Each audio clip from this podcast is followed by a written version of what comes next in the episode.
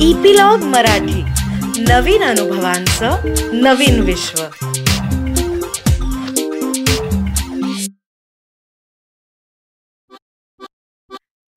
नमस्कार मी रीमा अमरापूरकर.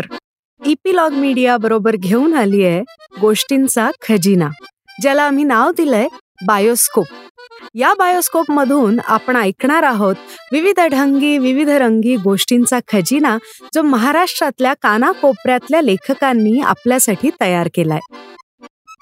आज जी आपण गोष्ट ऐकणार आहोत त्याचं नाव आहे कल्हईवाला चांद आणि ती लिहिली आहे सुनंदा अमरापूरकर यांनी. एक बरं आहे की हिंदी सिनेमांमुळे आपल्याला जमाना या शब्दाचा अगदी यथायोग्य अर्थ समजतो. तसं पाहिलं तर जमाना हा कायम बदलत असतो. प्रत्येक पिढीतली पिकायला लागलेली माणसं सांगत राहतात की आमच्या वेळी असं नव्हतं. हल्लीची मुलं आजकालच्या सुना वगैरे वगैरे. याचाच अर्थ पूर्वीपासून आतापर्यंत काळामध्ये रीतीप्रथांमध्ये कथांमध्ये आणि व्यथांमध्ये सुद्धा आस्ते आस्ते बदल होतच आलेले आहेत. पण पूर्वी हे बदल इतके सावकाश अगदी कासवाच्या गतीनं होत होते. त्यामुळे पूर्ण बदल होईपर्यंत एक दीड पिढी सहज होऊन जायची. आता मात्र काय होतंय हे न कळण्या इतक्या वेगानं सर्व क्षेत्रांमध्ये बदल होत आहेत आता भांड्यांचंच बघा ना. आमच्या आजीच्या वेळची भांडी आई काकू अगदी अभिमानानं वापरत होत्या. पाण्याच्या मोठमोठ्या तांब्याच्या डेगी पितळ्याची टिपं गंगाजमनी घागरी कळशा मोठ्या मोठ्या पराती घमेली तपेली घंगाळं हे सगळं अगदी पिढ्यानपिढ्या वापरलं जायचं. नियमितपणे घासून लखलखीत करून ती भांडी काळजीपूर्वक जपली जात. पुढे स्टील आलं हळूहळू लग्नाच्या रुखवताबरोबर सगळी स्टीलची भांडी घरात येऊ लागली. त्यानंतर क्रमाक्रमाने जर्मन सिल्वर ॲल्युमिनियम हिंडालियम नंतर नॉनस्टिक आणि आता चक्क प्लॅस्टिकच्या भांड्यांचा जास्तीत जास्त वापर केला जातो.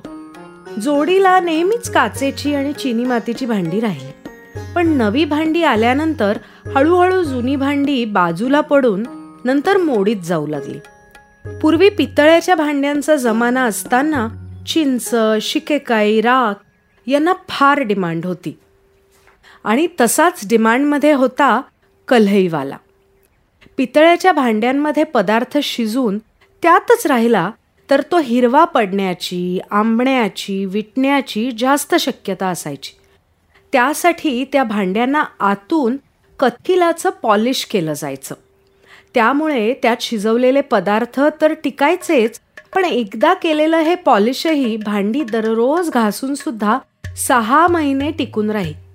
ह्या पॉलिशला म्हणायचं कल्हई आणि ते लावून देणारा कल्हईवाला आता आपण वाचतो म्हणतो ना डोक्याला कल्हई करणे. हा वाक्प्रचार आणि त्याचा उगम तेव्हाचाच. आमच्या लहानपणी प्रत्येक कुटुंबाचा ठरलेला एक कल्हईवाला असे. जसा वाणी कापड दुकानदार दूधवाला न्हावी शिंपी रंगारी हे ठरलेले असत तसाच हा कल्हईवाला तो घरी येऊन घराच्या अंगणात म्हणा परसदारी म्हणा त्याचं कल्हई लावायचं काम करून दे. तेव्हा प्रत्येक घराला मागचं आणि पुढचं अशी दोन दारं असायची. भांड्यांचा भाव शेकड्यावर असे.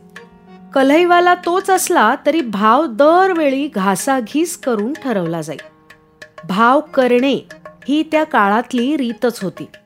ज्याला भाव चांगला करता येतो म्हणजे कमीत कमी पैशात समोरच्याला पटवता येतं तो वस्ताद खमक्या म्हणजेच व्यवहार चतुर असं समजलं जाईल नॉट निगोशिएबल किंवा एम आर पी हे शब्द तेव्हा कुणाला माहीतही नव्हते.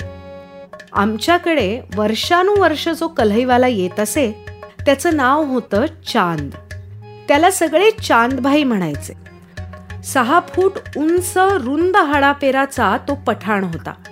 चेहरा थोडासा मंगोलियन वळणाचा. मोठं सरळ पण चपट नाक. डोळे चिनी माणसासारखे बारीक. भिवया किंचित वर वळलेल्या. दात मूळचे एकसारखे असावेत. दाढी हनुवटीभोवती लहानशीच. तो आपल्याकडे बघतो आहे की नाही हे कळायचंच नाही. आणि बोलायचा मराठी पण सगळ्यांना सगळ्या वेळेला समजेलच असं नाही. त्यामुळे तो एक एक वाक्य तीन तीनदा बोलायचा. त्याचा रंग कोणता होता आणि त्याच्या कपड्यांचा रंग कोणता असे हे मला कधीच कळलं नाही इतके ते मळलेले असत. पण वेश मात्र अस्सल पठाणी असे. त्याचे जोडेही खूप मोठ्या आकाराचे जाडजूड चमड्याचे काही वेगळेच असायचे. बहुतेक पठाणी असावेत. त्याच्याजवळ एक चमड्याचीच धोपटी असे. त्यात त्याची सगळी हत्यारं आणि कलईसाठी लागणारं सामान असे. हा छान नेहमी दुपारच्या वेळेला उगवायचा. अगोदर ठरवून येणं वगैरे प्रथा त्या काळात जवळजवळ नसायच्या.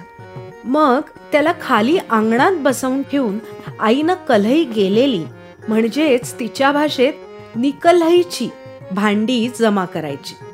तोपर्यंत तो अंगणात त्याची भट्टी लावे म्हणजे जमिनीत छोटा खड्डा खणून त्यात कोळसे पेटवायचे. त्याच्या शेजारीच सोनाराकडे असतो तसा निखारे फुलवण्याचा भाता. त्याची नळी त्या निखाऱ्याच्या अगदी जवळ येईल असा चिखलाने लिंपून बसवायचा. भाता वर खाली केला की निखाऱ्याला हवा लागून ते पेटून लाल होणार. साधारण पंचवीसपासून पन्नास पंच्याहत्तर शंभर सव्वाशे अशी भांडी एका वेळेला निघायची. ती देताना आणि घेताना मोजणं हे माझं आवडतं काम होतं. आईनं कौतुकानं माझ्यावर सोपवलेलं. कारण तेव्हा माझं वय असेल पाच सात वर्षांचं पण माझी मोजण्यात चूक होणार नाही याची तिला खात्री असायची. चांदभाई जेवढा वेळ ते कलही लावण्याचं काम करी तेवढा वेळ मी ओट्यावर बसून त्याचं संपूर्ण निरीक्षण करत राही. कधी कधी गंमत बघायला शेजार पाजारच्या सवंगड्यांनाही जमा करून आणत असे. पितळ्याचं भांड तो प्रथम त्या रसरशीत नारंगी निखाऱ्यांवर पालथ घालीत असे. ते चांगलं लाल तापलं की मोठ्या गोल लोखंडी चिमट्यानं उचलून तो त्यात कसलीशी पांढरी भुकटी टाकी. त्या बरोबर एकदम धूर होई. त्या पांढऱ्या भुकटीला नवसागर म्हणतात हे मोठेपणी माहिती झालं.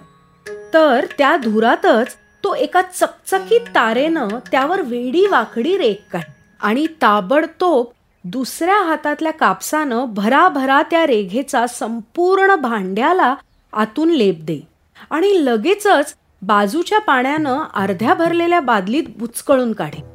मोठा चुर्र आवाज ये की झालं ते भांड कलई लावून तयार.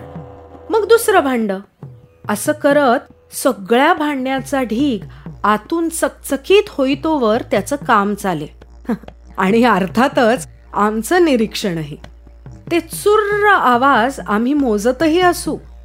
कलही लावताना मधूनच तो त्याच निखाऱ्यांवर बिडी पेटवून तोंडात ठेवीत असे.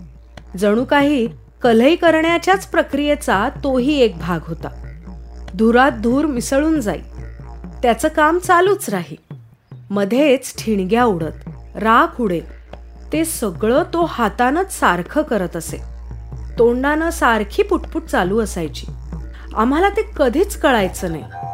त्याच्या हाताला भाजत कसं नाही याचं मला फार कुतूहल वाट तसंच तो काय बोलतो याचंही. असं कुणाकडेच न बघता काय बोलत असेल तो? अगं म्हणत असेल काही त्यांच्या देवाचं स्तोत्र बित्र आपण नाही का भीमरूपी मनाचे श्लोक म्हणत? तसं. असं आमची आई माझं समाधान करायची. पण त्यांच्या देवाचं म्हणजे? त्यांचा देव कोणता? तो आपल्या देवापेक्षा वेगळा असतो? त्याचं नाव काय? असे पुढचे माझे सगळे प्रश्न अनुत्तरित राहायचे. मुलांनी उगीच सारखे प्रश्न विचारलेले तेव्हाच्या आयांना खपत नसत. कलई लावून झाल्यावर एका पोत्यात भरून चांदभाई ती सगळी भांडी वरती माडीवर नेऊन आईच्या ताब्यात द्यायचा. आई त्याला ठरलेले पैसे आणि पोळी भाजी काय अन्न घरात त्या दिवशी शिजलेलं असेल ते द्यायची. सलाम करून चांदभाई निघून जायचा. ये आता चार महिन्यांनी असं आईनं म्हटलेलं त्याला ऐकू तरी जायचं की नाही कुणास ठाऊक. दिवाळीत आणि इतर सणाला मात्र तो न चुकता येऊन सण घेऊन जाई. प्रत्येक सणाच्या दिवशी गोरगरिबांना गोड जेवण आणि थोडे पैसे देण्याची पूर्वीची पद्धतच होती. त्यात घेणारा आणि देणारा दोघांच्याही सद्भावना असत. संबंध टिकवणं हा दोघांचाही हेतू असे. कलईवाला चांद खूप गरीब होता. एकटाच एका मशिदीत राहायचा. त्या काळात मी त्याला फक्त ईदच्या दिवशी नवे आणि स्वच्छ कपडे घातलेला पाहिल्याचं आठवतं. एरवी कुठं दिसला तर कुणाकडे कलही करतानाच. पण त्यावेळी तो आम्हाला ओळखतही नसे. आम्ही हळूहळू मोठे होत गेलो. जमाना बदलत होताच. आता स्टीलची भांडी एक एक करून घरात शिरू लागली.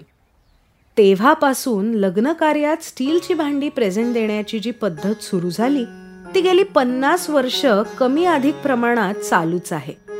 हळूहळू परंपरागत पितळ्याची भांडी आधी माळ्यावर आणि मग कधीतरी मोड म्हणून दुकानात गेली. त्या पितळी भांड्याबरोबर मोडीत घालणं आणि कलई लावणं हे भांड्यांचे दोन सोपस्कारही बंद झाले. काही वर्षांनी फक्त भाषेतच त्याचं अस्तित्व उरलेलं असेल. पण लहानपणी पाहिलेला तो भांडी चकचकीत करण्याचा छोटा सोहळा काळ्या ढगातून वीज चमकल्यासारखी ती धुरात चमकणारी कलईची रेख आणि एका धिप्पाड पठाणाचं ते दीनवाणं रूप मी तरी कधीच विसरणार नाही.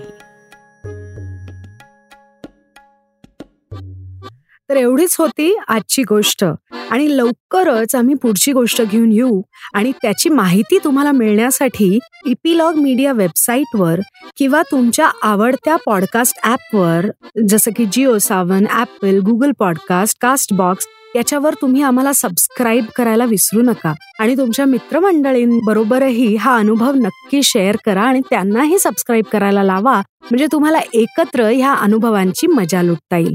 तसंच सोशल मीडियावर ॲट इपिलॉग मीडिया मध्ये कमेंट्स किंवा डीएम नक्की करा.